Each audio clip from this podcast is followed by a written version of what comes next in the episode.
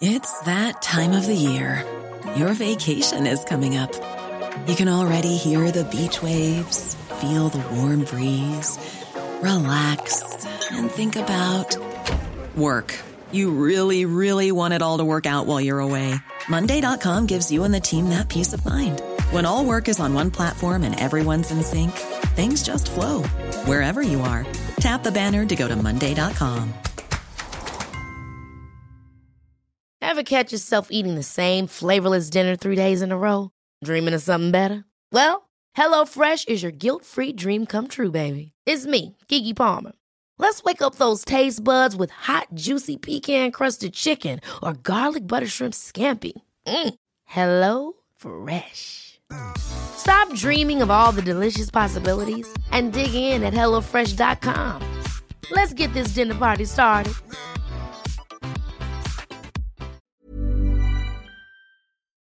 Across the UK, online, on DAB, and on your smart speaker. The Independent Republic of Mike Graham on Talk Radio.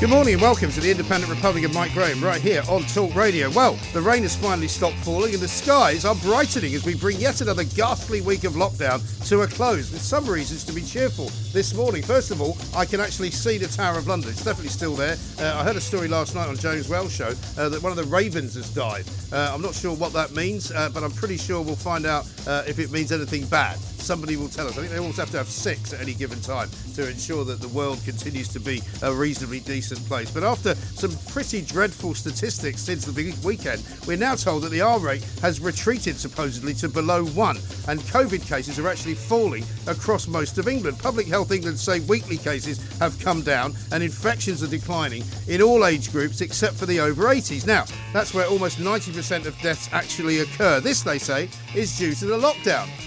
Well, they would say that, wouldn't they? But only a few days ago, they were telling us that we wouldn't see the benefit of the lockdown for at least another two weeks. So, which is it? Can't be both, can it?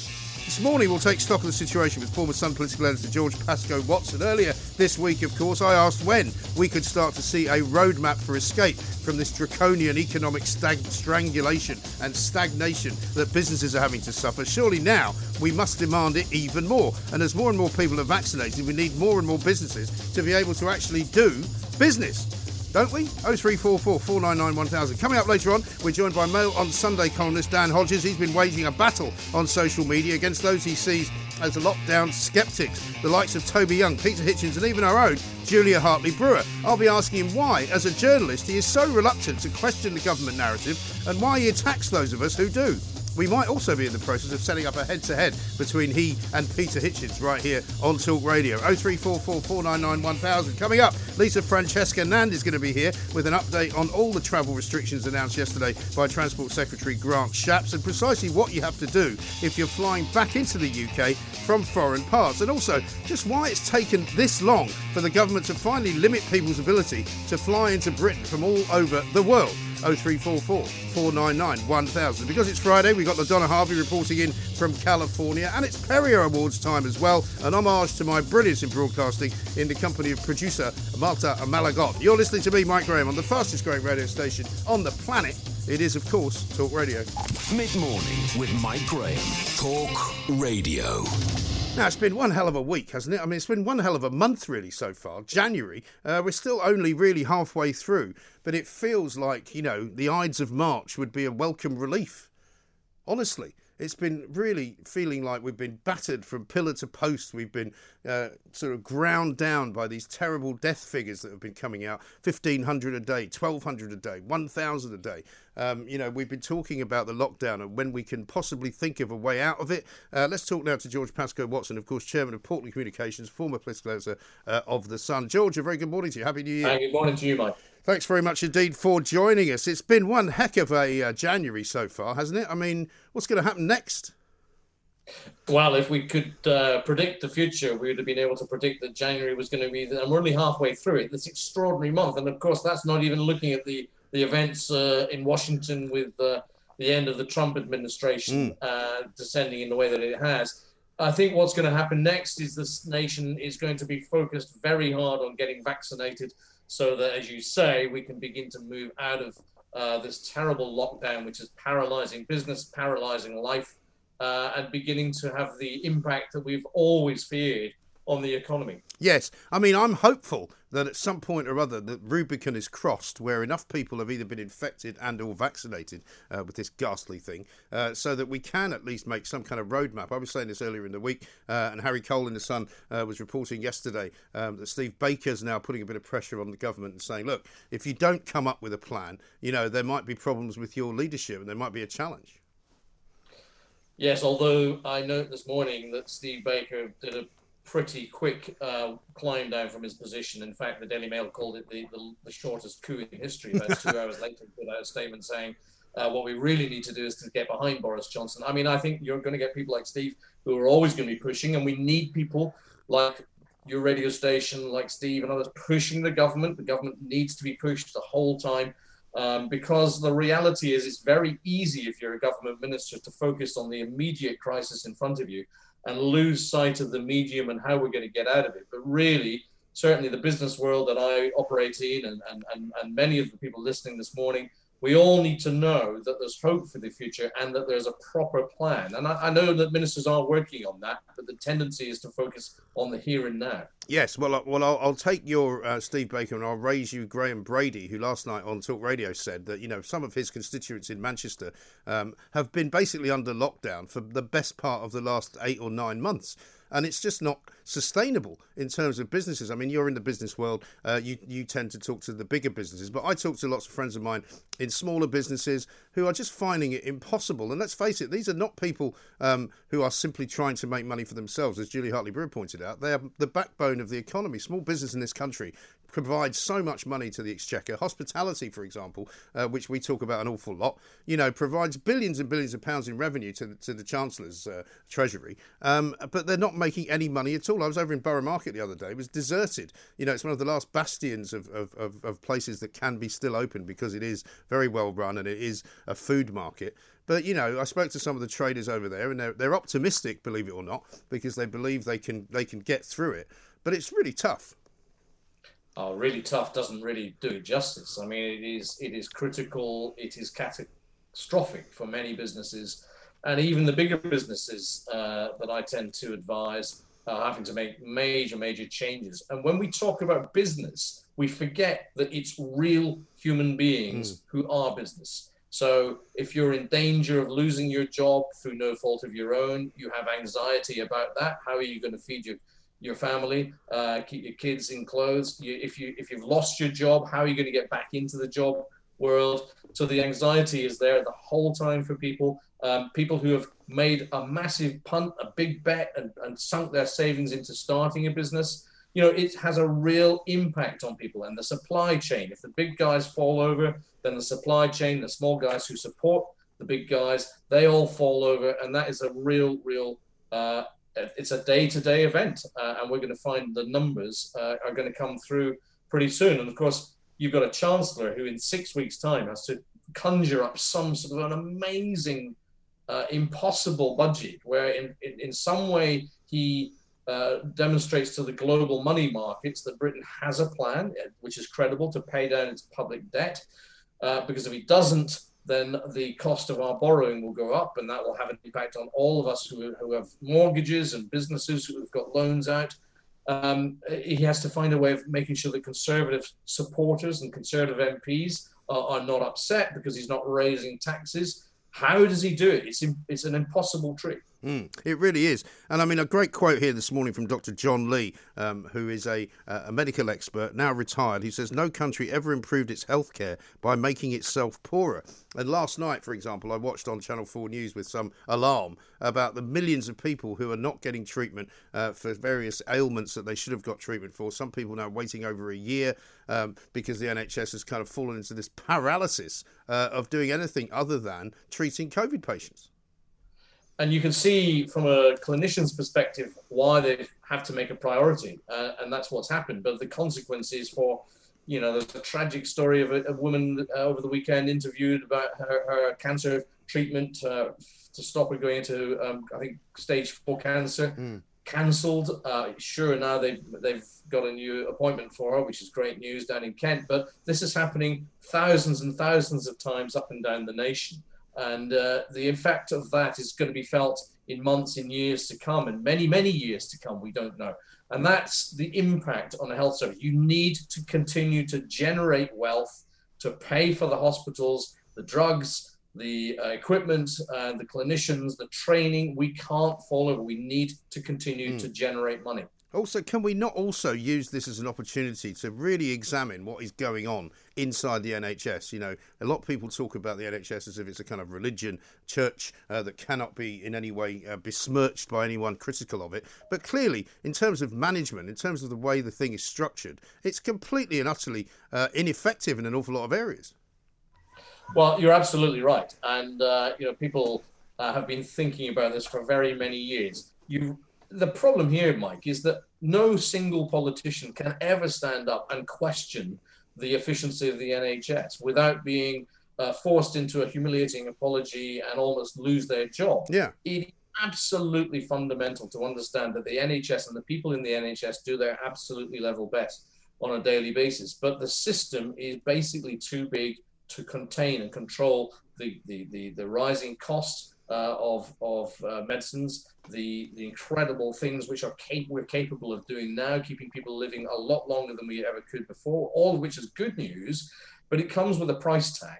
Uh, and there has to be, and there are better ways, we think, of running health systems. But the problem here in politics is that nobody can gr- grasp that nettle because there's no permission to say anything other than the NHS is faultless. Yes. Well, the NHS is doing its absolute best. Let's be quite clear about that but it could be free to do better. Yes, well, it could be free to do a lot better. I mean, I was listening to uh, a podcast last night uh, that was put out uh, as a result of, of, a sort of investigation into the NHS and talking to various clinicians and doctors and, and, and, and people in management in the NHS. And they concluded in this podcast, bizarrely, uh, which I could have told them before they'd even talked to anyone, that the word overwhelmed, which is used all the time uh, by people in the NHS, we must stop the NHS from being overwhelmed, is not a very scientific description. Well, of course it's not, because it's subjective. The word overwhelmed really doesn't mean anything. You know, the fact that every single winter we are told that the NHS is on its last legs and it needs needs serious amounts of money. You know, the idea that the NHS doesn't have enough money is also a nonsense. It hasn't been starved of funds. It hasn't been starved of people. You know, it's got large numbers of people who are off sick or off self isolating because of the situation we are in. I think it's time they they pulled their socks up, quite frankly.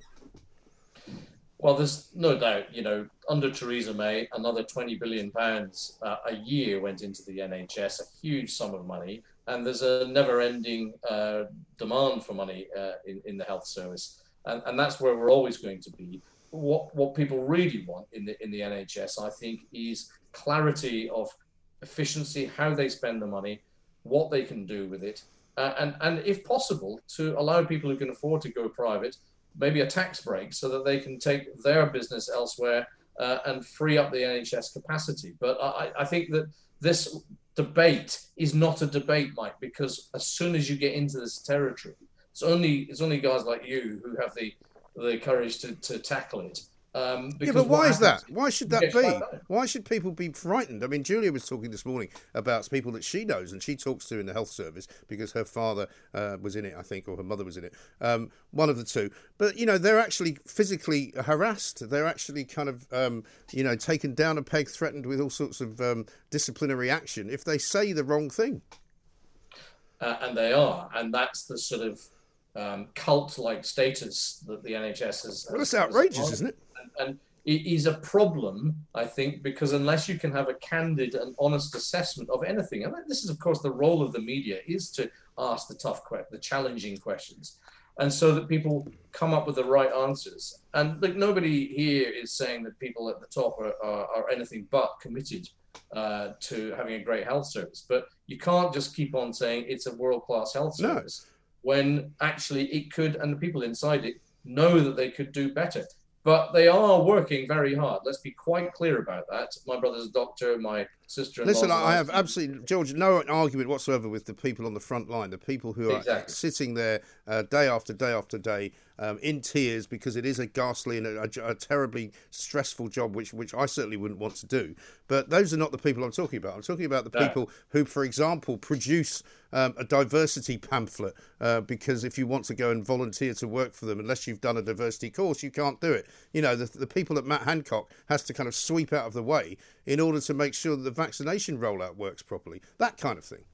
Yeah, and, and, and look, any organization, the larger it grows, tends to grow these tentacles um, naturally, which are widespread now. And, and obviously, diversity and inclusion is an important issue in the workplace. But um, what we are talking about, Mike, I think, is the is, is equipping the great clinicians, the great doctors and nurses, the, the professors, the, the scientists with greater ability to, to, to do even more great work. That's what we're talking about, to, to let nurses nurse. And that's what we really need to do. And that requires some radical political surgery. And, uh, and, and that requires a political atmosphere where all parties come together and say, you know what, we could do better. Let's not pretend everything is perfect. Uh, and let's let's be even have an even better health service. Yes, indeed. One piece of good news this morning, George. Small firms uh, cheering this morning. A Supreme Court ruling that just happened a little while ago uh, apparently appears to set to force insurers to pay out on disputed coronavirus business interruption claims, potentially worth 1.2 billion. This will help a lot of people because, I, again, I know uh, personally a couple of people who uh, whose insurance companies refused to pay out uh, on the grounds that business interruption uh, was a cause uh, that the government had caused, and it wasn't a business interruption by any other normal means. And, and, and people pay thou- hundreds of thousands of pounds for these insurance premiums, and they were getting nothing back. it's been a huge uh, concern for businesses who have claimed, as it now turns out from the Supreme Court, that they were right to say uh, this wasn't government uh, at all. Uh, and of course, it's also got an impact, Mike, on the insurance industry um, and the financial services industry, because of course they have been fighting their corner. And this is the point about uh, coronavirus: is that nobody is unscathed wherever you come out. Uh, the small businesses who hopefully will get paid out justly now, but also the people who will have to pay them. The money comes from somewhere. Somebody impacted somewhere, uh, and it'll have big uh, implications, no doubt, for the financial service industry, in whom a lot of pensions are invested. Yes, and talking of pensions, we're told as well that an awful lot of pension money is uh, sort of locked into the, the city of London, uh, not just into the actual financial markets, but also into buildings, into property, commercial property in particular. What's your sort of prognosis for this year in terms of people going back to offices, in terms of offices becoming back to normal? Well, it's hard to say. Uh, nobody really can tell how long we're going to be in this working from home situation. Uh, it seems like the numbers, the R number is going down, uh, which is good news. And as soon as the hospital uh, numbers go down, that will show that this period has worked. Vaccination, we're talking about over 50s being vaccinated by the end of March, which is well ahead of schedule. Uh, and we're hoping that lots of people who have had the disease will be immune. And that should give us a sense of platform to go back to work. Um, but there's always a danger, of course, of another strain coming in from another country. We know Brazil, we know South Africa, and we know that there are more strains out there. And so I think that the, the business community is going to be, although it's anxious to get back to some sort of normality, also doesn't want to take the risk uh, of its own people becoming infected by a new strain. And I think uh, my cautious estimate is that we're not going to see normality, by which I mean what we were at last February, for maybe at least six months, maybe even into, into the autumn of next year. No, absolutely right. And I mean, as far as the whole kind of um, rollout of, of business is concerned, some of the some of the people that you speak to on on a daily basis, uh, I know some of the airport companies that you're you're uh, you're sort of uh, reporting into from time to time. What's their uh, mood at the moment? Are they feeling optimistic? Because with you know there are things to be optimistic about. It's not all doom and gloom, but but what's the business mood at the moment? I think some businesses uh, feel that this is a very, very difficult time indeed, um, but they are by and large. The great thing about businesses is that as long as they can take decisions and they can plan, they can do that, and they do that with a sense of confidence. I mean, clearly the aviation industry has been absolutely hammered uh, by this, and they are looking for as much help as they can get. And that's going to be a, a situation which is going to be with us for some time, I think, in that sector. Is that, um, is that the think, bat phone going off there? But it feels like it. But I think the one thing I would say is that uh, the, the, chancellor was talking uh, to businesses the other day, and he was making the point that there are some reasons to be cheerful is the wrong word, but to be optimistic. You know, there's a lot of unspent money uh, in uh, people's bank accounts. There will be a sense of going out and spending money, and after all, spending money is what generate makes the economy move around. Um, now we're out of the European Union. There'll be clarity about uh, how Britain can build its own new regulatory uh, arrangements so that we can become a much more competitive country than we've been for the last 40 years. Uh, and that although there will be uh, difficulties uh, in the first few weeks and months uh, being out of the EU, as we're seeing, um, eventually that will come to a, settled arrangement, and that will give Britain and British businesses an opportunity, and also international businesses, the, the, the like that we want to attract to this country. Uh, if this government can create the right operating environment, a much more op- attractive place to be, then they, those companies will come here and invest. And when they invest, it means more money. It means more jobs. It means more confidence in the UK, and it sends a great big signal that Britain is back in business and Britain is open for business and a great place to be. So there are reasons to be optimistic, even though right now uh, some sectors are having a very, very difficult time, uh, and there's no question about that. And uh, we hope that they can find a way back, and I'm sure they will, particularly in the aviation sector, in, in time. But we need people to be confident, and we need people to spend money. Absolutely. George Pascoe Watson, thank you very much indeed. Chairman of Portland Communications, former political editor of The Sun. The Independent Republic of Mike Graham on Talk Radio. And it's time to say a very good morning to Mr. Dan Hodges. Dan, welcome to the show. Thanks for, for joining us. Pleasure as always. Good to see you. Yeah, good to see you too. Now, listen, um, I, am greatly in favour of, of some Twitter spats that I have, particularly if they end up with people like you and I having a civilised conversation on the radio, which is kind of what we want to do. We've had uh, conversations before. You and I agree on quite a lot of things. But my first question to you, really, I suppose, is this, and I know that it can be difficult because I've argued with Peter Hitchens on uh, on Twitter before, um, and he is quite a, an impenetrable man in some ways. Um, however, um, can we not try to keep it sort of relatively civil? I suppose would be my first question. Uh, well, I think uh, I think Peter and I have been keeping it quite civil, haven't we? I mean, obviously we're we're both quite robust in terms of how we engage, and there's been a few little spiky barbs, I suppose, going back and forth. But but in the main, I think it's been quite a quite a, a, a reasonable and, and, reasoned debate. I don't. I mean, I certainly haven't got any problems with the way it's been conducted. I mean, I don't know if Peter does.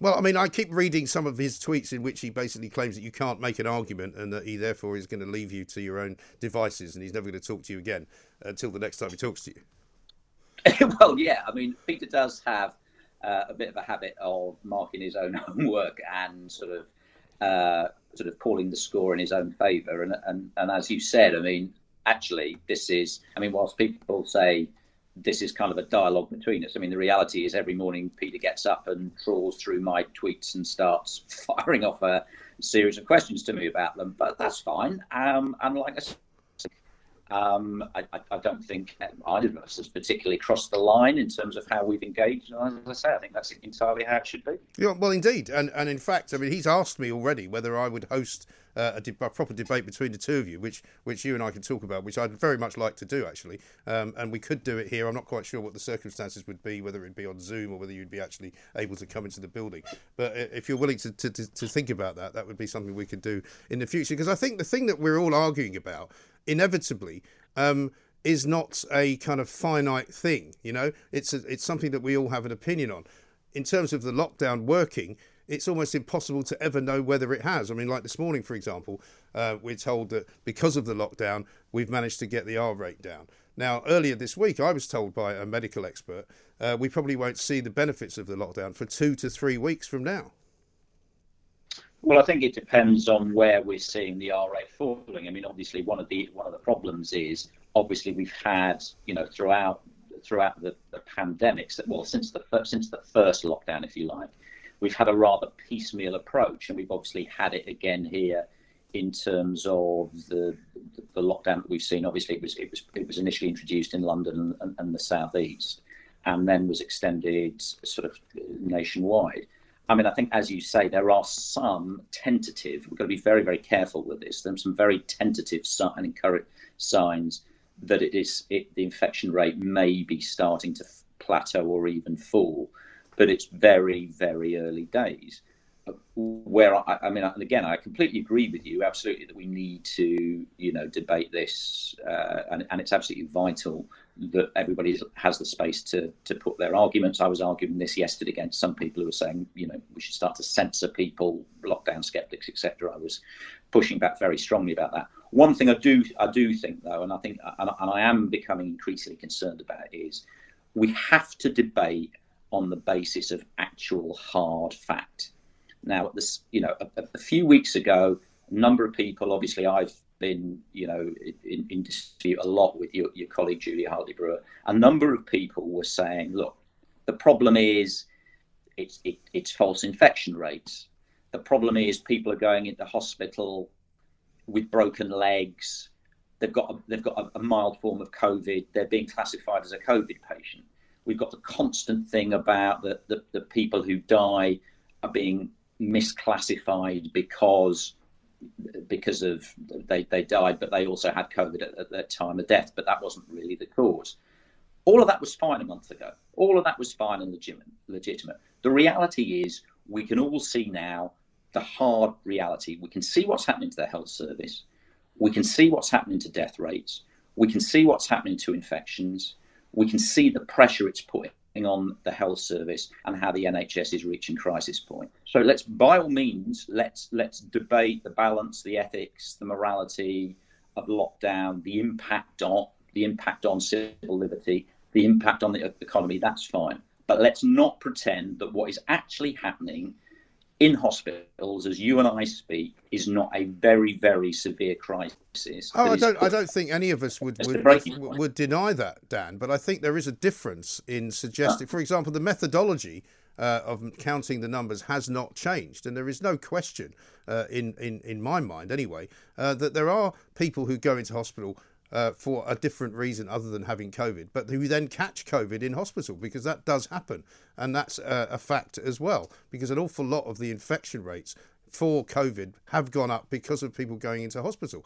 We've seen last night on Channel 4 News a report in which it says uh, that a lot of hospitals have now basically stopped doing anything else as a result of this pandemic. Now, there's any number of reasons for that. Um, obviously, the main one being that they're dealing with an awful lot of COVID patients, but it's also because the NHS perhaps has not been properly prepared for something like this, even though Chris Whitty was saying that they should have been for quite a long time. Also, when you look at things like um, the, uh, the the numbers of people dying, there is also no doubt that people who have had a COVID test in the last 28 days are being counted as a COVID death, and it may not be that they did die from COVID; they died with it. No, but I, but but but I mean, this is where I, I, I am going to take issue. I mean, you said no one's been saying, no one's been questioning. People have been questioning, and people are continuing to question whether the impact on the NHS, the infections, the hospitalizations, and the deaths are real. As you just accurately pointed out, quoting the Channel 4 report, there are hospitals now that are basically dealing with nothing else but COVID. Right. So there are either two reasons why the people who work in those hospitals are saying that. They're either lying or they are genuinely now dealing all exclusive, almost exclusively with, with COVID cases. And if they are dealing almost exclusively with COVID cases, that shows that what we were being told a month ago about infections, what we've been told about hospital, hospitalizations, and tragically what we've been told about deaths, all of that is accurate. It's not about misreporting on, on, on data. It's not about misclarification of data. It's not about putting the wrong thing on a death certificate. These are real people in hospital in huge, unprecedented num- numbers who are fighting for their lives and having to be treated. Mm. That's the reality of this pandemic. No, I accept that, but, but the pandemic has also changed, Dan, because what we have now is the new variant, and the new variant changed everything. I mean, we saw Keir Starmer uh, at Prime Minister's questions this week trying to make more political point scoring by saying to Boris Johnson, "Here's what you said on December the 16th." Uh, you were more or less convinced that things were uh, settling down. And Boris, to his uh, great uh, credit, and I'm no dif- I'm no great supporter of Boris Johnson by any means, he said, well, because we didn't know until the 18th of December about the new variant. And the new variant, I think, Dan, has changed everything. I think you're absolutely right. I think it has changed the pandemic. And what it's done is it's made the pandemic worse. Because as we were told on the 18th of December, this, this new variant, it was much more infectious, wasn't more lethal, but was much more infectious, which meant that a lot more people were going to get it. But my, we were told that on the 18th, December, 18th of December, and I was pointing that out on the 18th of December, and I was saying that was why it was absolutely vital that the country locked down so we could get to grips with this dangerous new strain. And with great respect, a number of a number of people, not yourself, I'm not, I'm not by any means putting this at your door, number of your a number of your colleagues, even then, and since then, have been con- consistently attempting to claim that the, the, the, the, the danger we were facing and the pressure the NHS was under was not real. It was being artificially inflated by a false interpretation of the figures. And that simply wasn't true. And people are still, despite everything, despite the facts in front of us, despite what we're seeing in our health service, people today are still trying to deny the reality. Yes, but again, I think there's a difference between questioning and denying the reality. And, and you know, I'm not going to argue on behalf of anybody else. I can only argue on behalf of myself. Um, but certainly, um, on December the 27th, uh, week ending December the 27th, Public Health England statistics of their very, their very own statistics of ICU occupancy and ICU availability showed that there were uh, some hospitals in which the availability was zero because they were 98% full or 99% full. Now, I can't tell you what happened after the 27th of December because I haven't got those figures, but the Sunday Times published those figures for the whole nation of England, right? And there were plenty of hospitals, I would say about half, who were only 50% full. And so that's the kind of thing I think that people who are interested in facts would like to see more of because the trouble is there's a kind of evangelical sense about a lot of not what you do, Dan, but a lot of people like you. I mean, this guy Neil O'Brien, I'm not quite sure uh, which particular hole he crawled out of, but some of the stuff he's putting out there is nasty, horrible, causing pylons to people, and making out that even questioning the government is somehow the wrong thing to do. No, absolutely, and I certainly wouldn't wouldn't wouldn't doubt that we we have a right to question the, the, the, the government. But again, Mike, you've just given a classic example. You just quoted figures about what the situation was in hospitals on the 28th of December. Yeah. Right? Now, we all know what one of the big drivers of the second wave is. At Christmas, the lockdown restrictions in significant parts of the country were lifted. As a result of that, a large number of people for, what, around... for one day. Sorry. Well, the, the Christmas the Christmas Day situation, you mean? Yeah, and large numbers of people travelled around the country. We all saw the pictures of people, you know, stampeding out of London traveled around the country, went to see relatives.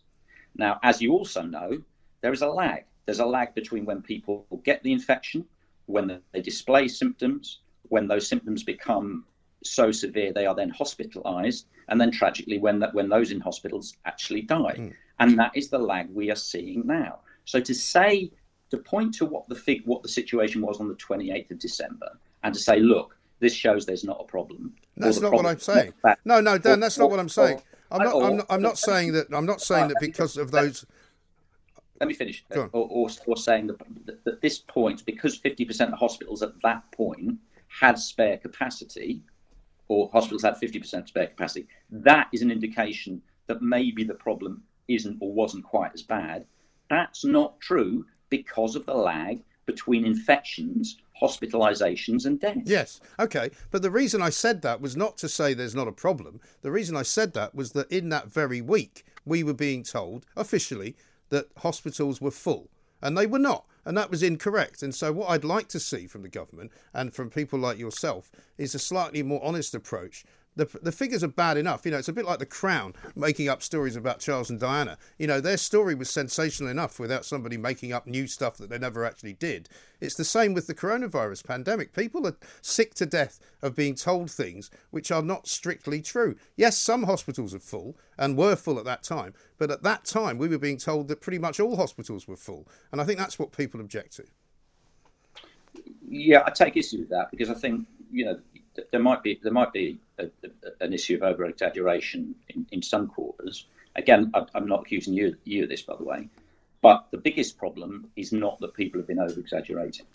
The biggest problem is a number of people who, for legitimate reasons, intelligent reasons, I used to be one of them once, who, for legitimate reasons, uh, object to lockdown, are concerned about lockdown, who simply have been unable, unwilling to accept that the situation has changed. You started off by saying this because of, about because of the, the, the, the, new strain. We've now got the vaccine, which means we can finally bring an end to this. But the simple reality is, too many people within the, if you want to call it the lockdown skeptic community, have simply been unable and unwilling to change their opinion based on the new facts. And the fact is, you know it, I know it, the reality is, today, whatever happened before, doesn't matter what happened before, the reality today is the NHS is at breaking point. COVID is real. It's real.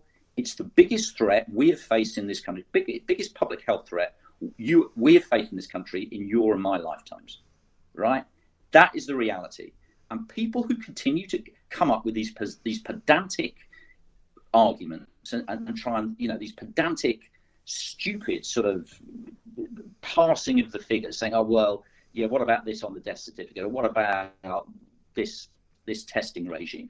The reality is, very very large numbers of people are being infected, are being hospitalised, and are being dying. And very and many, and also and also Dan, but or also... use use statistics to try and to try and diminish that reality have got to take a long, hard look at themselves. No, well, let, let, me, let me answer that. Why do we not see statistics, for example, on the very large numbers of people who are infected and who go into hospital and who leave hospital alive? We don't have those figures because nobody tells us what they are. But you know as well as I do that the vast majority of people who get COVID do not die. And as Matt Hancock himself has said, 88% of people who get COVID and die are over 70. Now, that doesn't make it any less serious. That doesn't make it any nicer or any better.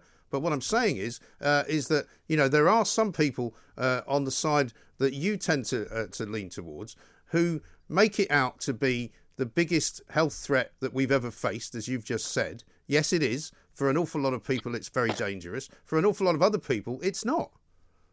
But Mike, you just you just agreed with me, right? So it's the biggest health threat we've for, ever for, faced. Not for everybody. For, for for for for very many people who are vulnerable, but for most people, they get it, they recover. No, absolutely. Uh, fortunately, very large numbers of people who get COVID will not die of it. But unfortunately, a very large number of people, because it is such a terribly infectious disease, will die of it. We are now, as a result of COVID, experiencing, experiencing levels of mortality now that have not been seen in this country since the 1940s, since the war amongst civilians. That COVID is a bigger killer than the Blitz was.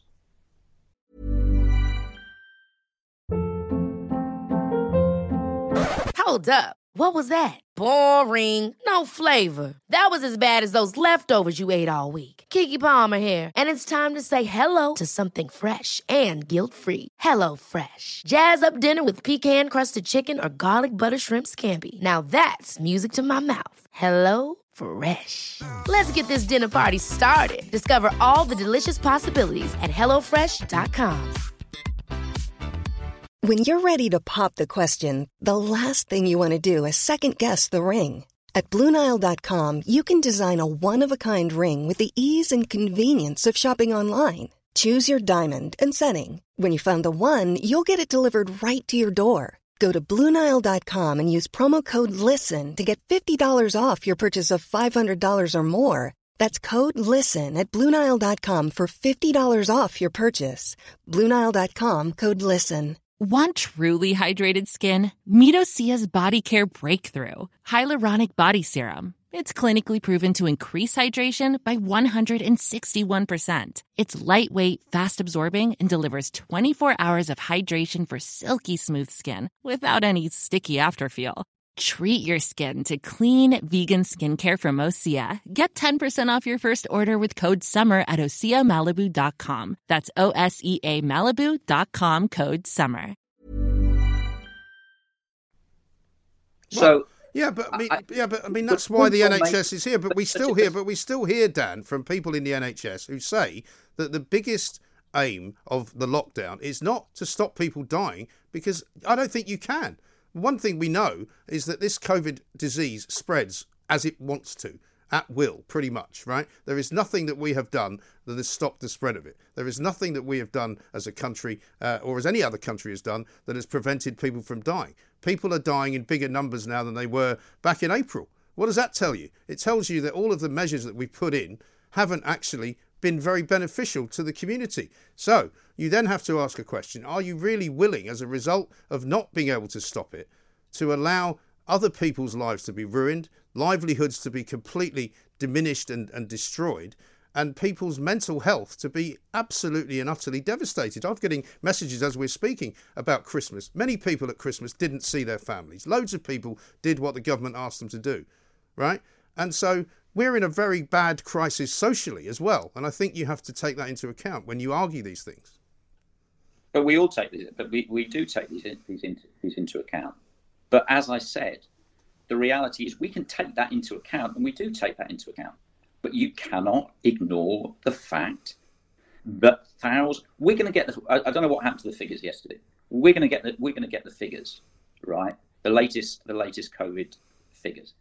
Thousands of people over the last two days will have died because of COVID. Mike, there are people listening to this program now, sadly, who in two or three weeks' time will be dead because of COVID. Okay? We can argue, we can talk about the social cost. We all know the social cost. We're all experiencing it. We can talk about the mental health cost. Well, when you say we're all experiencing, I think that's not true because I'm in a much I'm in a much happier position, and so are you, than many people are. Yes, but that, but that doesn't alter the fundamental fact. Thousands of people are dying. I can sit here and be. So, in other words, they are- but but in other words, Dan, me. in, in, it doesn't alter, it doesn't alter the fundamental fact. This is a circular argument. There, we have got to try and protect public health. Yeah, well, yeah, but Yes, if but if yeah, but you yeah, but hang on, Dan. If if thousands of people are dying, you're not protecting public health, are you? But Mike, thousands of people die of cancer every year. Are you saying that's an argument for not having cancer treatment? Well, I'm saying it's certainly not an argument for locking down the economy, is it? So that people don't get cancer. No, Mike, we Mike, the fact that the fact that we cannot protect everyone does not mean we should not try and protect anyone. Of course, this is not perfect. Of course, lockdown is not a perfect solution. Of course, it doesn't eradicate the virus. The only real solution is the vaccine. Now, thank God we've got the vaccine, which means if we lock down, we reduce the number of infections. If we reduce the number of infections, we reduce the number of people who die. We are fortunately now in a position where we do not any longer require a completely unsustainable open ended lockdown. If we can just hang on for another eight to 12 weeks, we will have vaccinated the most vulnerable people in society and we can start to reopen the com- reopen and un- unlock and reopen the country. But what we cannot do. Well, why don't you press the government to do that, Dan? Because that's what I'm doing. But apparently, Do- by doing that, I'm in some way uh, getting blood on my hands, according to some people. But as I said, I'm, I'm but as I said, I, I'm distinguishing between the stance that you've adopt, you're adopting, and the stance of others. You are saying, if you're saying, look, we have to lock down, we have to protect people, but as soon as we've got the most vulnerable people protected, then we have to unlock. We can't entertain this stuff about, well, maybe we should have, we should continue this into the the autumn next winter. Then I completely agree with you. I'm completely there with you on that, Mike. Where the people I'm not with are those people who continue to try and undermine and downplay and diminish the actual reality that is now facing the National Health Service and facing all of us as a result of this crisis. Okay. Well, I won't speak for Toby Young, but I will speak for Julia Hartley Brewer. She's not undermining anything. She is simply trying to make a case for those people who are being damaged beyond repair by all of these measures which are still in place uh, without any hope of really finding a way out but I'm getting uh, shouted at by my producer, Dan. Listen, I've enjoyed it. Uh, let's do it some more. Uh, let's do it some more uh, when we know some more as well, because I think somewhere in the middle of all of this is the answer. Brilliant. Well, thanks for having me. I mean, I think I know what the answer is. We need to lock down. We need to get people vaccinated. Okay. Thanks for, thanks for having me on again, mate. Dan Hodges, Mail on Sunday contributor. You might not agree with him, but at least we can be civil to one another and we can talk about it in a way uh, that that bloke, uh, Neil O'Brien, the MP, can't. He's going to be on my list for a start. This is Talk Radio.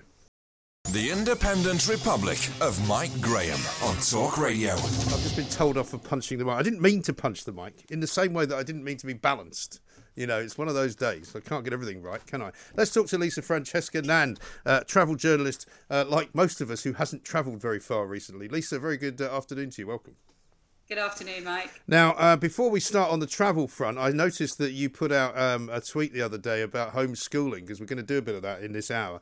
It's very frustrating, isn't it, for a lot of parents, particularly guys like yourself who are working um, at home, trying to get things done supposedly having to supervise uh, the teaching of children. I'm one of those people who I'm, I'm aware of the, the, the, the, reasons why they've shut the schools. They've really got to reopen them, haven't they?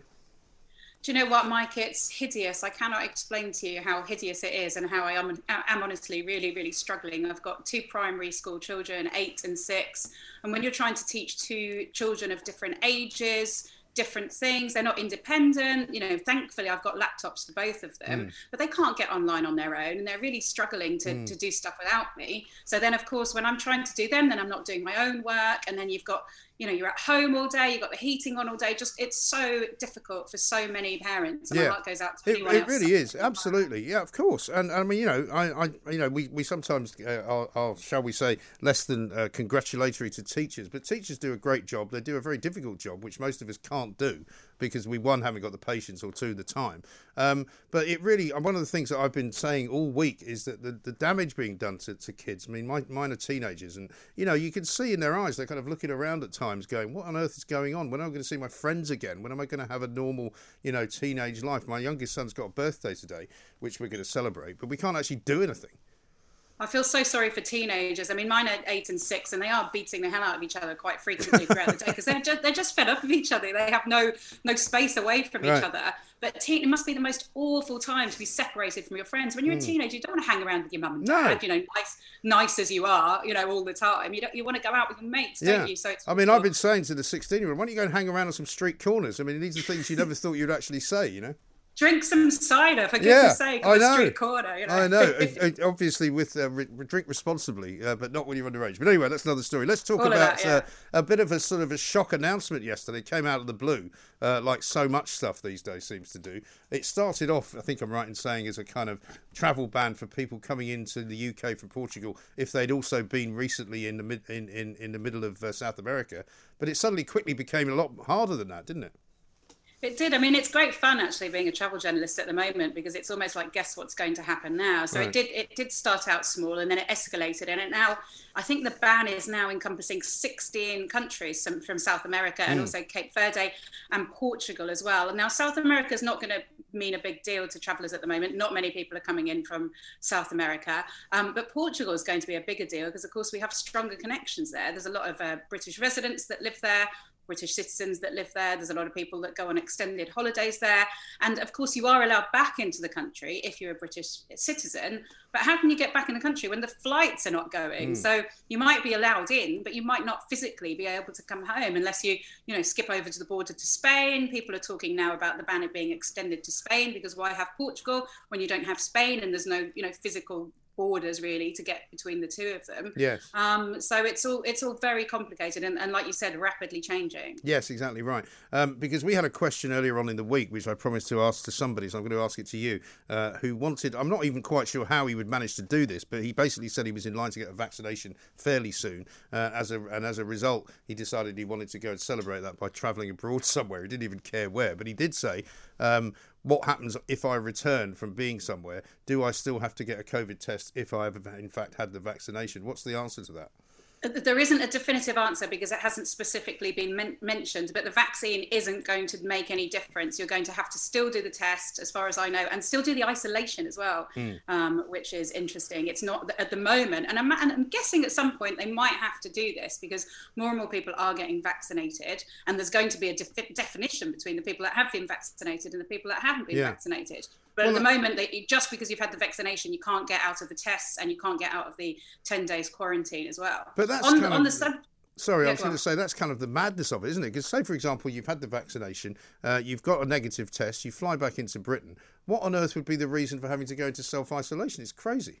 Well, they don't yet know, do they? Whether you, if you've got the vaccine, whether you're just as likely to spread it or less likely to spread it. I think that because it's so new mm. and only say three million people, say only, it's it's pretty good going, but only three million people have had the virus and we're all in isolation. They don't really know, scientists wise, they don't really know whether it stops you from transmitting it mm. um, if you've got it. They know that it reduces serious problems in you by ninety odd percent, but they don't know whether you, have um, it's going to stop you transmitting it. So I'm right. guessing if you've travelled abroad, then you should you know continue to isolate as well. Unless of course, uh, unless of course you're one of those high net worth individuals like Madonna. Uh, who apparently could, was able to fly around the world, including a stop off in the UK to pick up one of her children, uh, and that's not. It is very annoying it's annoying seeing the uh, the influencers. I think you've probably seen them splash all over the press this week. People in Dubai saying, "Oh, but I'm working," yeah. and just because you can work abroad, I mean, a lot of us are working from home, and a lot of us could take our laptops and go abroad and work. Just because you can, if you can find a valid reason to get out there, it doesn't mean you should, does mm. it? Because I don't think those people had to be in Dubai.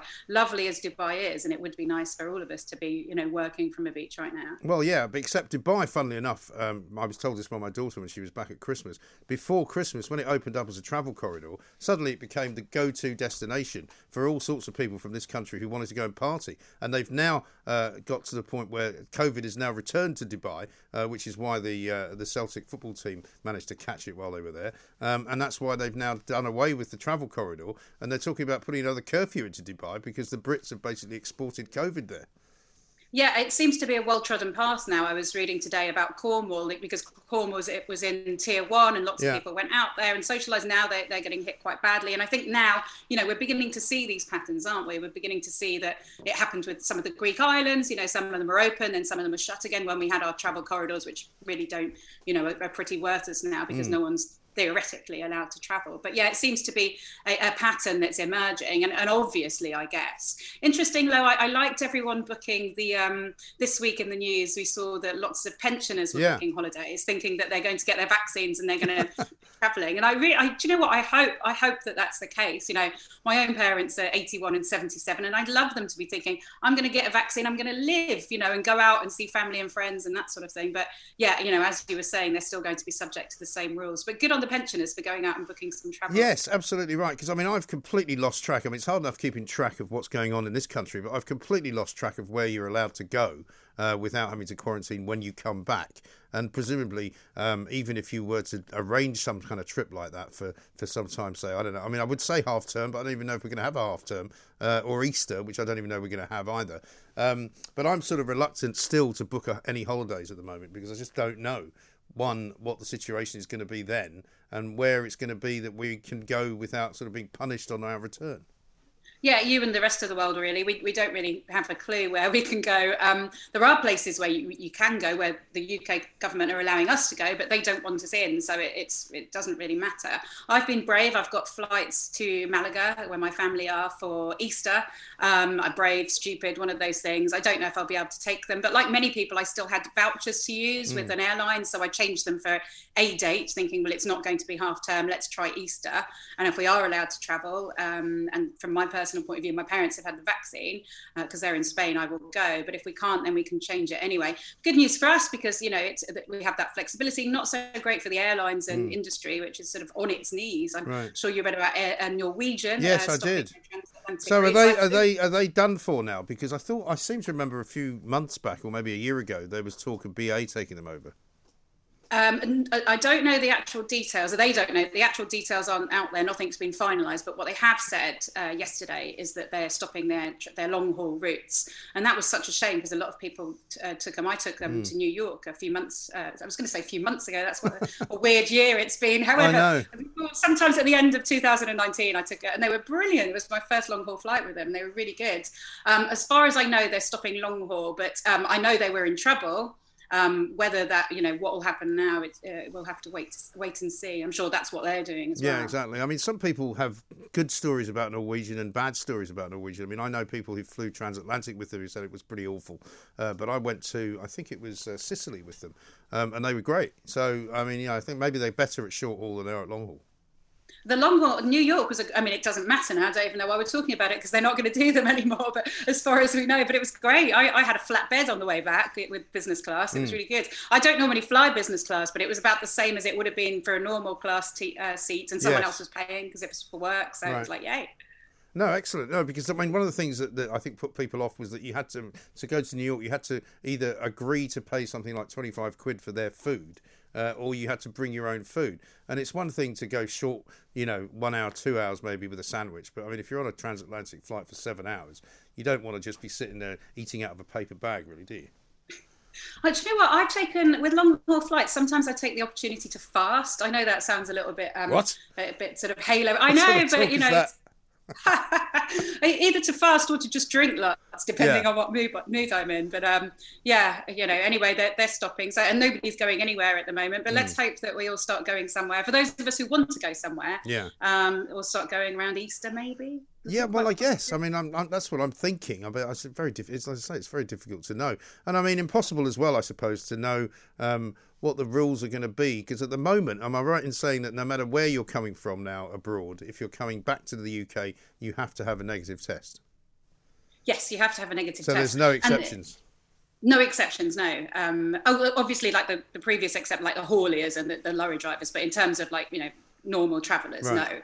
no. Um, the one quite horrifying thing is is what if you were in a country and you got a positive test you've got to stay there at your own expense for the next two weeks right. and um, and isolate so if you're staying with family friends or family or you're lucky enough to have a holiday home not so bad. But right. if you had to, uh, if you're in a hotel or something like that, you, if you do get a positive test, you'll not be allowed to fly, and um, you'll have to stay in that destination for a further two weeks on top of the time yes. you've already been there. And would you be able to claim on that? Do you think? If I suppose it again depends on what sort of travel insurance you've got, but but I mean, I've seen some travel insurance changing, for example, over the last few months where they've now said that if your if your if your holiday gets cancelled as a result of COVID, you may not be covered um, if you yeah. bought it, you know, through your uh, credit card.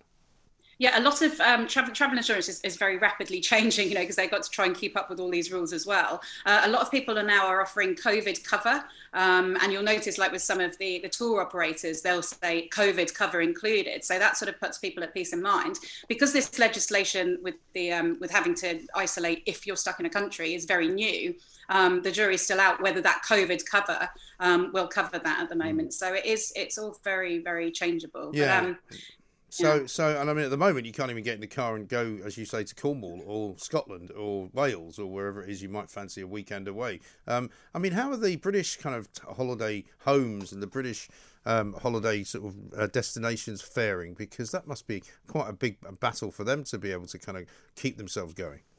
Yeah, absolutely. You know, when we talk about travel, we often talk about international travel. Well, travel to this country is still very, very important. It brings in billions and billions of pounds a year uh, to the economy, you know, from everything from the, the massive tourist attractions in, in London and around the country to your little tea rooms, your restaurants, your, you know, your donkey rides. They still do donkey rides, but you know, your ice cream so, yeah. vendors. All I don't know. I'm not sure if they're still, they're allowed anymore, but um, maybe someone can tell us. But all those tiny little things that are tourism dependent, you know, it's absolutely heartbreaking. Those little family Mm. businesses, let alone the big organisations that are also in danger of, of going. So of course, these these places are, are you know not not busy at the moment. There's nobody there, and um, think of all the people that were surviving from renting out Air- Airbnb. You know, Mm. that had become like quite a viable business for a lot of people. Now, I know a lot of people might not have sympathy for for landlords, but it, you know, again, it's like all these all these knock-on businesses that are being affected. So, you know, we need people, and the Tory government, you know, that we know they, they do like to encourage business, and I'm just hoping that that means that as soon as possible, we want it, we need to get the economy moving. We obviously need to balance it out with the with the science and with people getting sick and Mm. dying. It's absolutely awful, and that does need to be a priority. However, for all the financial reasons and all the health reasons that will go along with people losing their jobs and their incomes, we really need to get people moving, like going out of the country and coming into our country as well. Sure. Well, let's hope we get some good news soon, Lisa. Thanks very much indeed. The Independent Republic of Mike Graham on Talk Radio. It's Friday, it's 12:48 and it's time for this. Ladies and gentlemen, welcome to the Perrier Awards.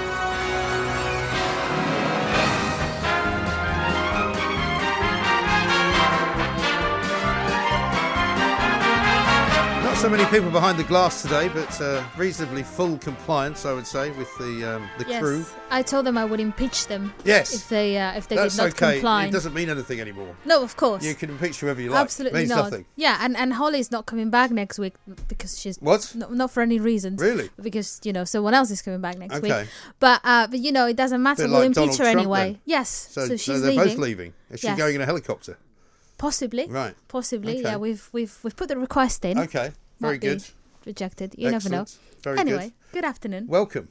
and welcome to the Perrier Awards. Thank you. This is where we look back over the past week of the so-called, So cold. Independent Republic of Mike Graham on Talk Radio and choose our favourite moments. And as it's tradition, Mike, the first Perrier goes to you. Can you guess which one it is? Um, you know, I can't imagine what you've got this week because I've completely forgotten everything.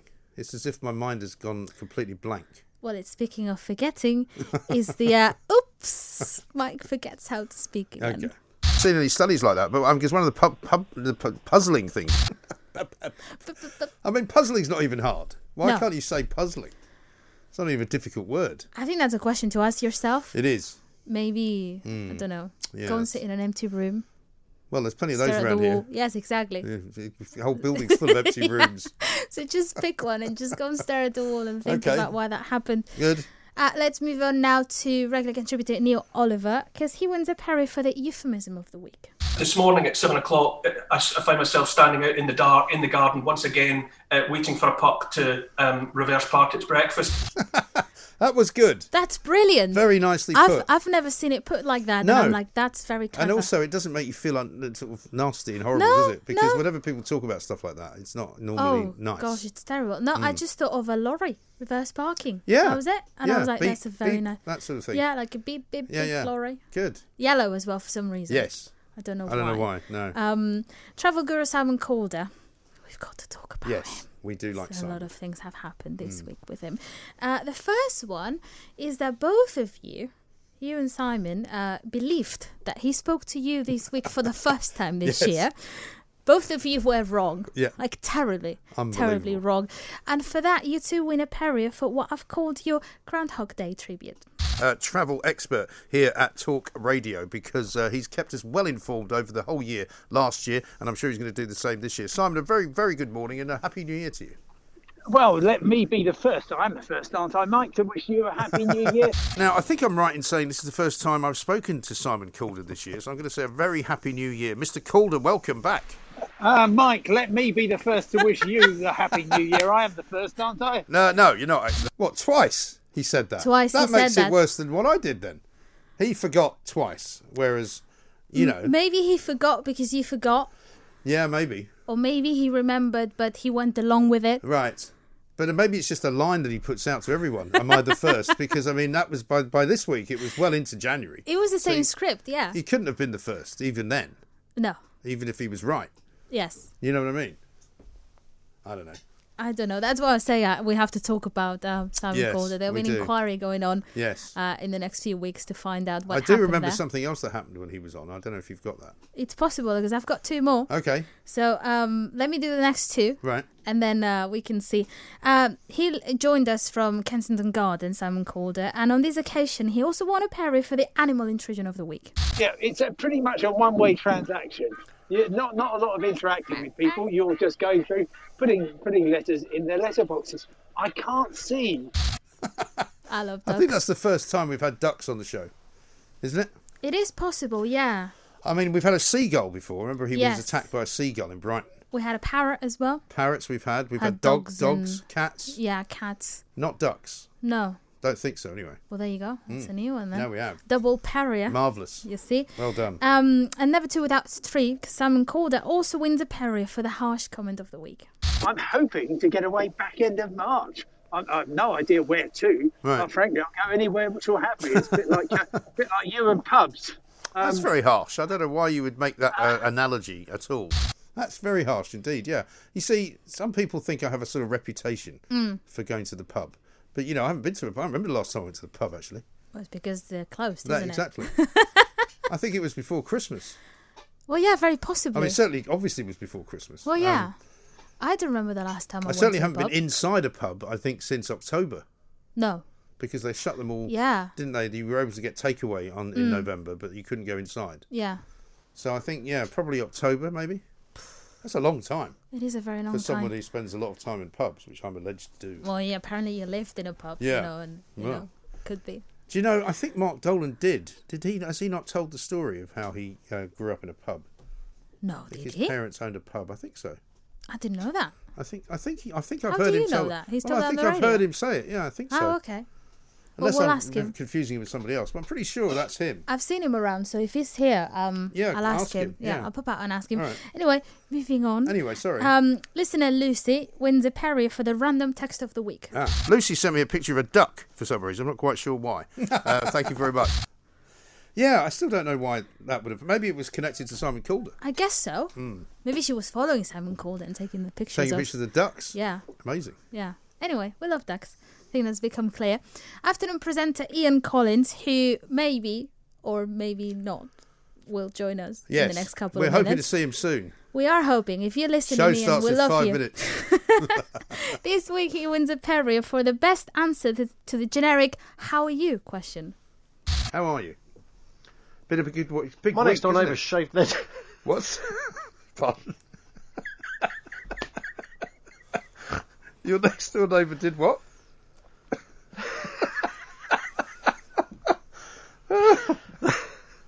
they've they've shaved their dog. What a random Why? thing to say. What's wrong with it? what completely? I was just trying to think of completely irrelevant things to say on the back of the garden set. That was a weird conversation. That Of- was a of- weird answer to a very normal question. Yeah, I suppose it was. Yeah, because I mean, people shave their dogs all the time if they've had some kind of operation. Yes. Because the vet does it. Yes. But the way he said it, it sounded Yeah. like they'd shaved the whole dog. I just imagine like this a- bloke with a dog in the back garden just shaving yeah. it, Right. Exactly. That's which why I was no laughing. one wants to see, frankly. That's why I was laughing so much. He said he Yeah. saw the dog the other day, Oh yeah. and they, he's lost the old satellite head thing that he was wearing, Oh, the little lamp thing. but it's still shaved. Oh, bless. Yeah. Well, grow back. Yeah. And um, finally, this is thank you very much to early breakfast producer Phil Day for alerting, alerting Yes. me to this one because I wouldn't have caught it live, like as if I'm listening at 5 a.m. in the morning. Right. Earlier today, Daryl Jackson wins a Perrier for delivering the news story of the week. And Joe Wicks has apologised for accidentally breaking wind in front of thousands of viewers during one of his workouts. He says it was a mistake because he thought his live broadcast was yet to begin. He says it was a mistake. It's happened to Well, I'm glad it wasn't deliberate. Well, yeah. to be part of the workout. Yeah. Something revolutionary. Yeah, people who do yoga tell me that can be a problem. Yeah? Hmm. Well, listen, it's all about exercise, isn't it? Sometimes these Apparently. things happen. Yeah. But I guess Was that the news? Yeah, that was the news. That That, was was, the the uh, the Sky News bulletin I that mean, we of a take in the uh, day, early mornings. Yeah, Blimey. yeah. I mean, didn't they know what's going on in America and the fact that we've got a pandemic going on? That's news, is it? I assume it was the unfinally of of the Maybe. bulletin. You know. Mm. I'm not sure. Yes. Um. Anyway, so that's all for the Perrier Awards. Is that it? That's it. Yeah. Okay. I mean, it's time to go. Pretty is. much. And Thank there'll you very much. next week. The Perrier Awards on Talk Radio. Talk Radio. Across the UK, online, on DAB, and on your smart speaker. The Independent Republic of Mike Graham on Talk Radio. If you enjoyed that, be sure to catch the whole show 10 till 1, Monday to Friday on Talk Radio via DAB, online, or via the Talk Radio app. And if you have an opinion on the stories we cover, we'd love to hear from you. Call us on 0344 499 1000 or tweet at Talk Radio during the show to have your say. Mid morning with Mike Graham. Talk Radio. Planning for your next trip? Elevate your travel style with Quince. Quince has all the jet setting essentials you'll want for your next getaway, like European linen, premium luggage options, buttery soft Italian leather bags, and so much more. And is all priced at 50 to 80% less than similar brands.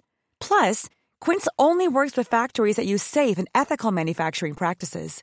Pack your bags with high-quality essentials you'll be wearing for vacations to come with Quince. Go to quince.com slash pack for free shipping and 365-day returns. Ever catch yourself eating the same flavorless dinner three days in a row?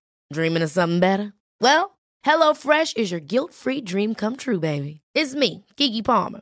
Let's wake up those taste buds with hot, juicy pecan-crusted chicken or garlic butter shrimp scampi. Mm.